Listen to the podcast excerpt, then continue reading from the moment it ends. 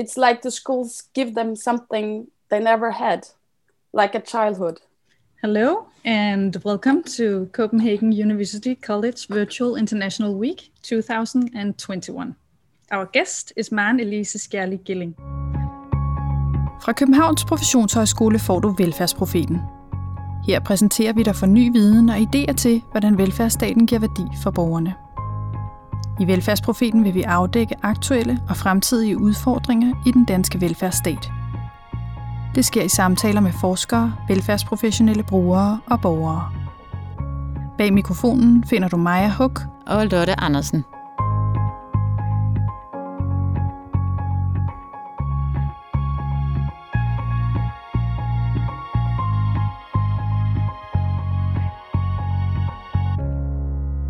De Fem Skoler er en hjælpeorganisation, der bygger og driver skoler for syriske børn, der er bosat i flygtningelejre ved den syriske grænse, og som ellers ikke ville få en skolegang.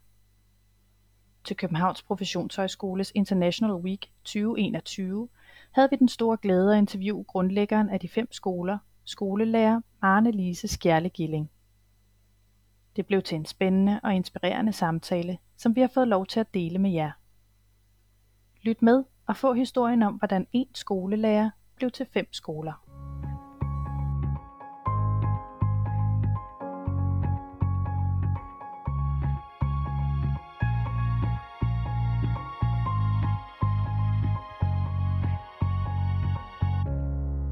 Basically, until now, it's been a tent.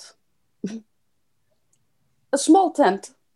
But when you enter this small tent in this unregistered refugee camp with garbage and trash and dead animals and bugs and smell everywhere, when you enter the school, the tent, it's like a magic room where the children are laughing, they learn to read and write, they believe that there is a future for them as well, they get empowered, they laugh, they are being children. It's like the schools give them something they never had, like a childhood. In the start, it was nothing I was trying to sell. It was my vision and my dreams. And all of a sudden, we are an organization and we build schools for children who don't have a school. Our mission and our goal the first year was to build 5 schools, and we did. It started with supporting from friends, foes, and families, and now it's a bigger organization and a bigger project where people contact us and say, "Hey, we read about this project. Could we support you? We would like to help you." So. Men lad os begynde ved begyndelsen. Det hele startede i en dansk folkeskole. It was actually back in 2015 when Syrian refugee people started walking on the highway here in Denmark. And I remember I was a teacher in 4th grade, and one of my students, she came one morning and she said, "Oh, all these pictures of the Syrians walking on the highway. Why are there a war in Syria, and why did they run from the war?" And I didn't know anything about the war in Syria, and so I said, "I don't know. The details." I said there was a war, but I don't know why, because I'm a mother of 3. So I when things difficult in the television, I tend to close it and. You know, I didn't want to see it because I thought the picture was terrible. But then there was this case with this child from my class. So I started to do the research, and the picture was, I was thinking, I can't talk and show these in 4th grade. How do we speak about this subject where we learn the stories of the people and to make them like us, because they are like us. And there was no teaching materials for me to lean up against. So we seeked some money, me and a photographer, and we seeked some money from a foundation. And we made a photo exhibition and we made teaching materials. And this was the start. Mens Maren-Elise fortsatte med at producere undervisningsmaterialer og skrive artikler om forholdene i Syrien, voksede ideen om at bygge skoler til de syriske børn, hun mødte på sin rejse. From that first trip, it was back in 2017, I knew I could never, ever turn my back against them. Because, you know, when I first starting to travel to the Syrian border, I was there to interview children on the run from the war in Syria, and I kept coming back and forth to the Syrian border, making teaching materials to Danish children and writing for the newspapers, and did some voluntary work. And every time I came back, I was just so extremely depressed, because we say when we have problems here, for example with Corona, we say the time works with us. And in this case, in this place, time goes backwards. They are getting worse and worse for every day. So, and I was depressed, I have to say, about the whole situation, and that I don't felt that I had the power to do something. And a friend of mine, Ida, she's a politician in Denmark, she, one day after I wrote a terrible status on Facebook, because I was depressed, she called me and she said, okay, listen up, friend, it's not your fault that there is a war in Syria. You could not stop the war in Syria. You can't help them back to the country. You can't take them to Denmark. So look at the cards you have on your hand, and then you know the answer of what you should do in this situation. Mm. And then I was like, oh yeah, what's in my card? I'm a teacher. So, and I knew these children, they told me so many times that the one thing they want with their life was going to school. It was the first Arabic word I learned. It was madrasa, school. My whole feeling about starting it was, I'm a teacher. I'm a grown-up, but I'm a teacher, so I'm obligated to.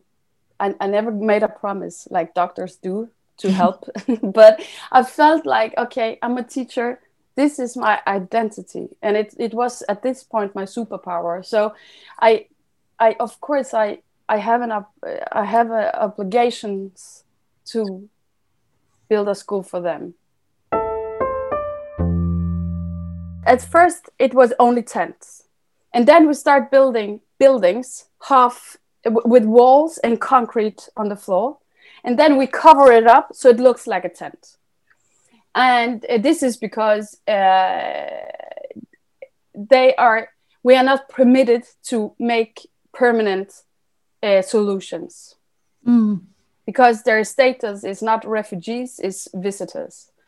So, and this is actually politics, but so that we do, so we cover it up so it looks like a tent and nobody asks. And then we build. Now we are making renovation of a school inside a city in like a ghetto area. And we rented an apartment, first floor. And now, today, just now, I got pictures of now that it's painted. So this will be a new place. And it's 2 schools inside, and or 2 classes. And in the evenings, it's like a community center for the children of the streets. Mm. So where they can get painting classes, music lessons, whatever we can come up with. Maren-Elise ønskede altså at skabe en bedre fremtid for de syriske børn. Og derfor har det også været vigtigt, at projektet skaber grobund for udvikling af empowerment, så lokalområderne på sigt kan klare sig uden hjælp. We are there, and we organize stuff, and then it's all in their hand to make it stand and make it sustainable, because I don't want to be the one from outside coming in and fixing everything. So we want it to be sustainable and grow from down to up. Mm. So I think the teacher in this case is so extremely important. We recruit them from the camp. Okay. So our teachers, they live in the camp as well. So they are also on the run from the war in Syria. Some of them were teaching in Syria and some of them did not teach in Syria. We have so many discussions about this, how to educate them and make them better teachers. And I always start to say, I was a teacher in a Danish school, and I don't know how it is for you in a refugee camp with some traumatized children and unstimulated children to work. But I have this experience because I remember once I came into a tent and the teacher was yelling so much. And I said, hey, I had never screamed at my students in school. So then I tried to give them some, maybe you could try this and this and this. And just before Corona, I was going together with a company here in Denmark called Verdens Bedste Danske Skole to help.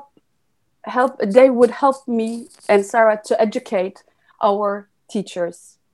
And we told this to our teachers down there that we will make a course, and they were like, yeah, and can we get a diploma? They were like so happy for getting more education and more, you know, qualifications, because they are so eager to learn, to be better teachers. But it's also with supporting them with materials. We are buying books. Arabic, English, mathematics, and the language they speak in the country where we operate.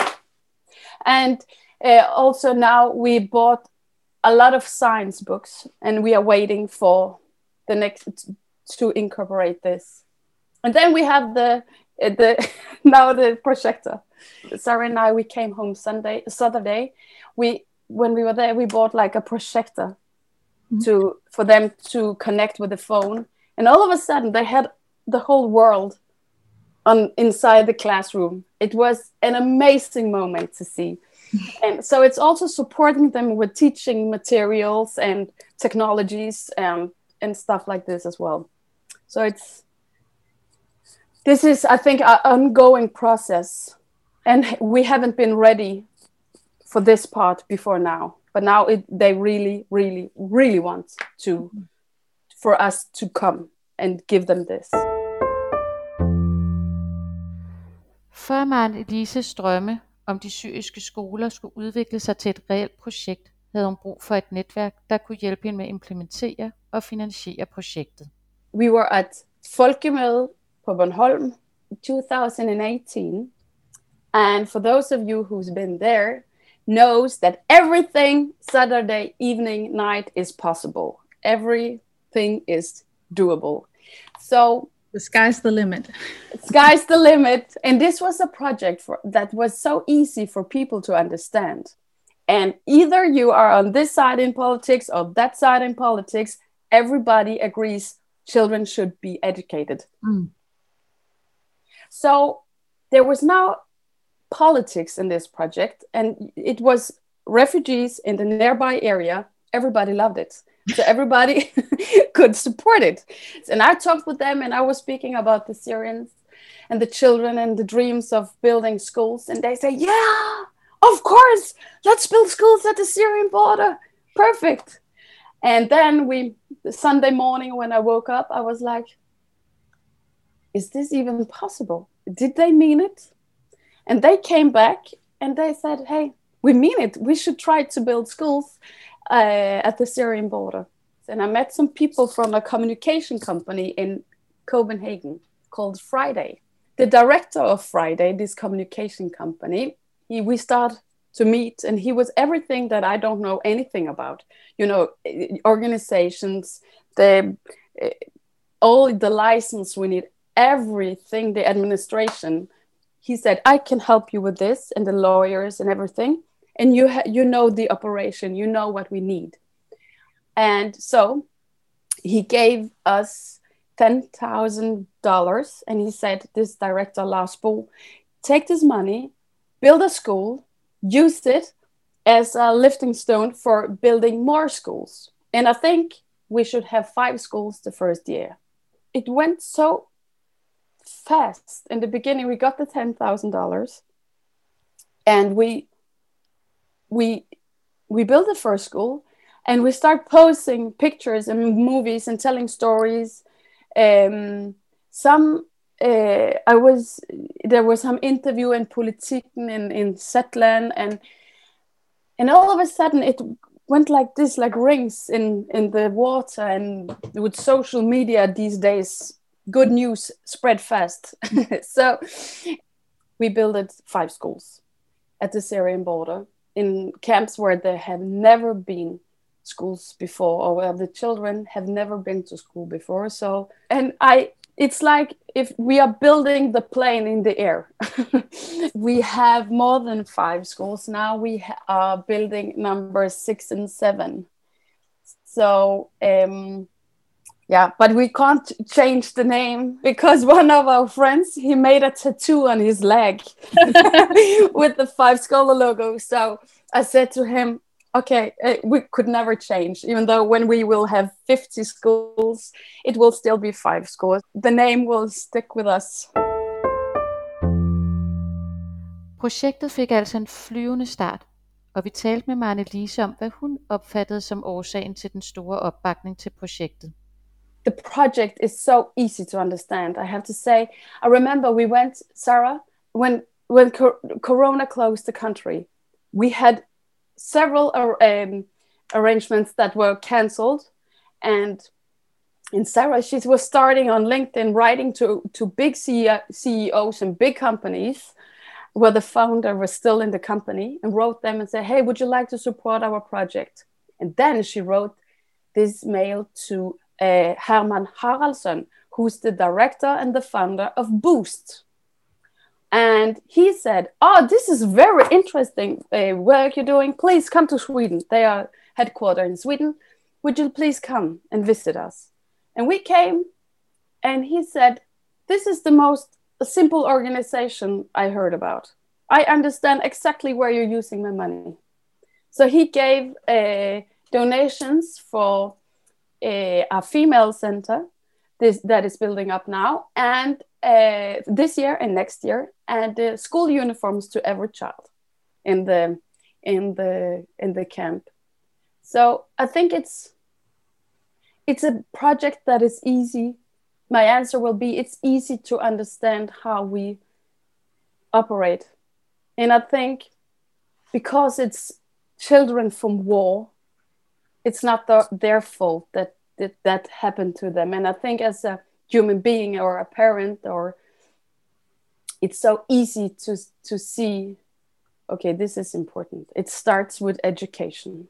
Everything in this world starts with education, and we can help with that, and also that it's not politics. Selvom udviklingen gik stærkt, så var der også udfordringer, der skulle løses undervejs i udviklingen fra en enmandshær til en mere professionelt drevet organisation. There is a lot of culture differences between the staff there and us, and I worked all the time, but I think it's like giving birth. You forget it when it's over.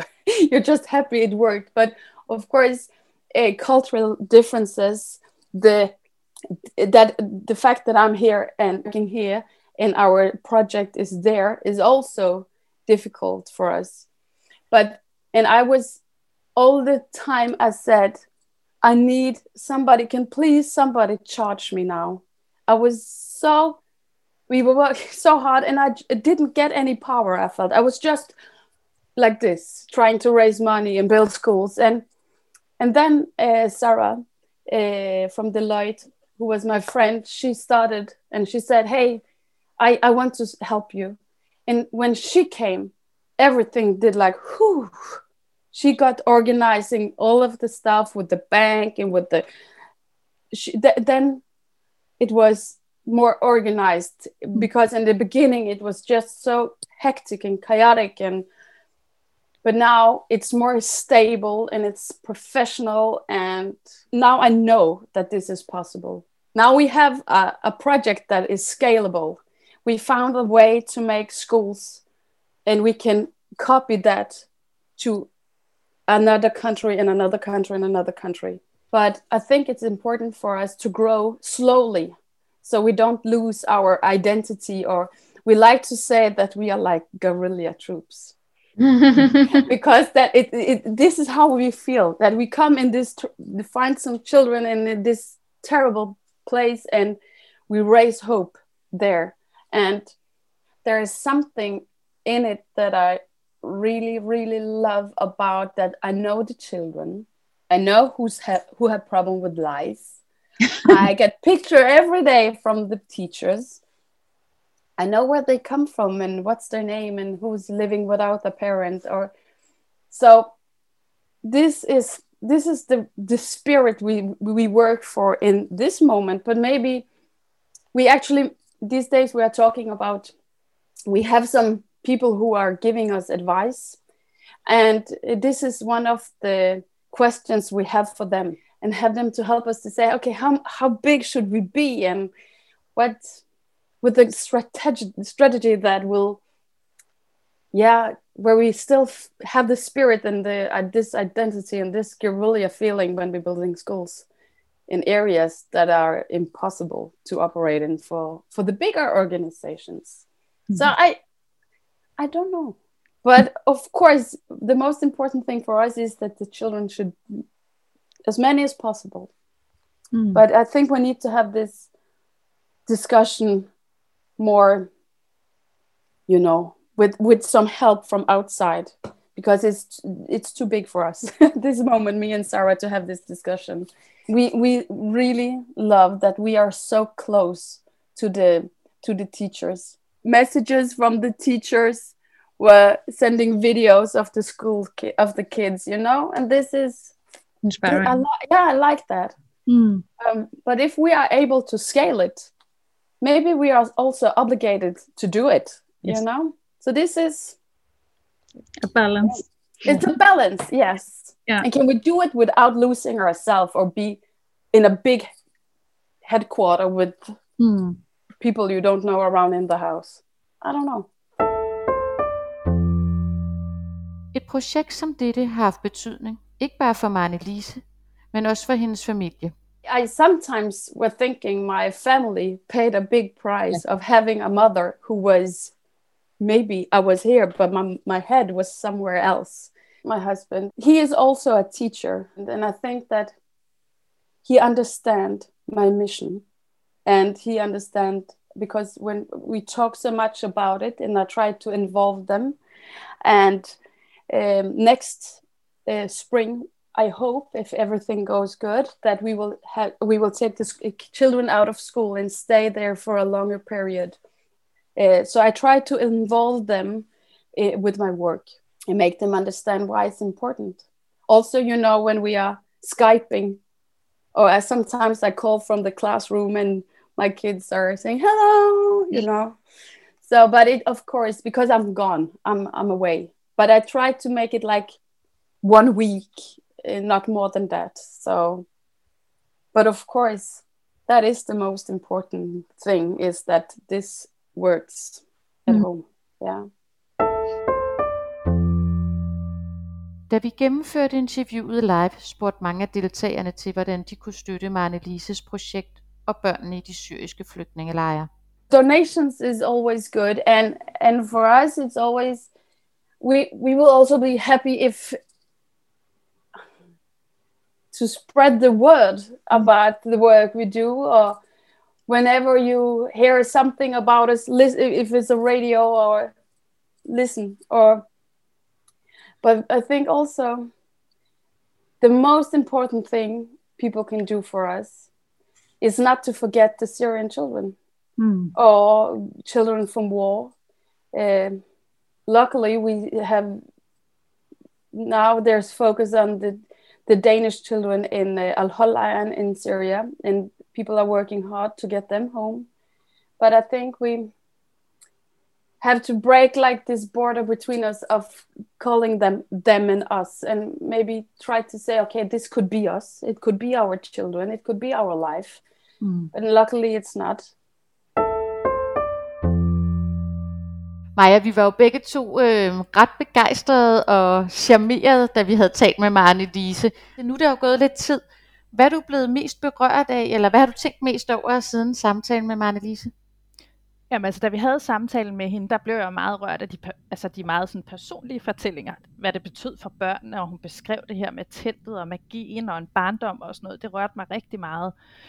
Og også det her med skolelærerne, at de ligesom kunne få brugt sig selv på en konstruktiv måde for at holde de her børn igen. Det blev jeg meget rørt af, da vi talte med hende. Men noget af det, som er blevet hos mig efterfølgende, det er faktisk også rigtig meget det der med, den måde hun gik til, altså Maren-Elise gik til at kigge på, hvad hun egentlig kunne gøre. Så ikke kigge så meget på, hvad det var, hun ikke kunne ændre, men på, hvad hun kunne ændre, og hvad hun så havde kompetencer til at gøre med det, som hun kunne ændre. Hun var skolelærer, hun kunne bygge skoler. Det synes jeg var super stærkt. Jeg er fuldstændig enig. Det her med at se sin egen styrke, men også at se sine egne begrænsninger af, hvad skulle der egentlig til for, at den her drøm kunne blive til virkelighed? Hvem var det, hun havde brug for støtte fra? Det synes jeg også var ret spændende, og så var jeg altså vældig imponeret over, hvordan hun så også havde fået engageret alle de her mennesker omkring sig, så projektet fik luft under vingerne og kom i gang. Ja, så må man sige, det er jo altid forfriskende at møde nogle mennesker. Det talte vi faktisk også om lige bagefter, kan jeg huske, Lotte, som både er hvor man sådan virkelig synes, det er en super sej indsats, de gør, og de virkelig altså, offrer en masse for at gøre noget særligt for andre, uden at man samtidig føler, at man selv bliver et dårligt menneske af det. Altså, hun var jo bare inspirerende og sympatisk og inkluderende og kigge på, hvad kan vi hver gøre i hver vores hjørne. Mm, fuldstændig enig. Ja, så det var lidt inspiration udefra til alle os, som er stavnsbundet i Danmark for en periode. Ja. Husk at finde Velfærdsprofeten på din favorit podcast afspiller. Vi er også på Instagram og på Facebook. Hvis du har lyst til at følge os, så prøver vi en gang imellem at lægge lidt ekstra materiale ind til jer der. Og hvis du synes om nogle af vores udsendelser, så vil vi være vældig glade, hvis du vil anmelde dem der, hvor du hører din podcast.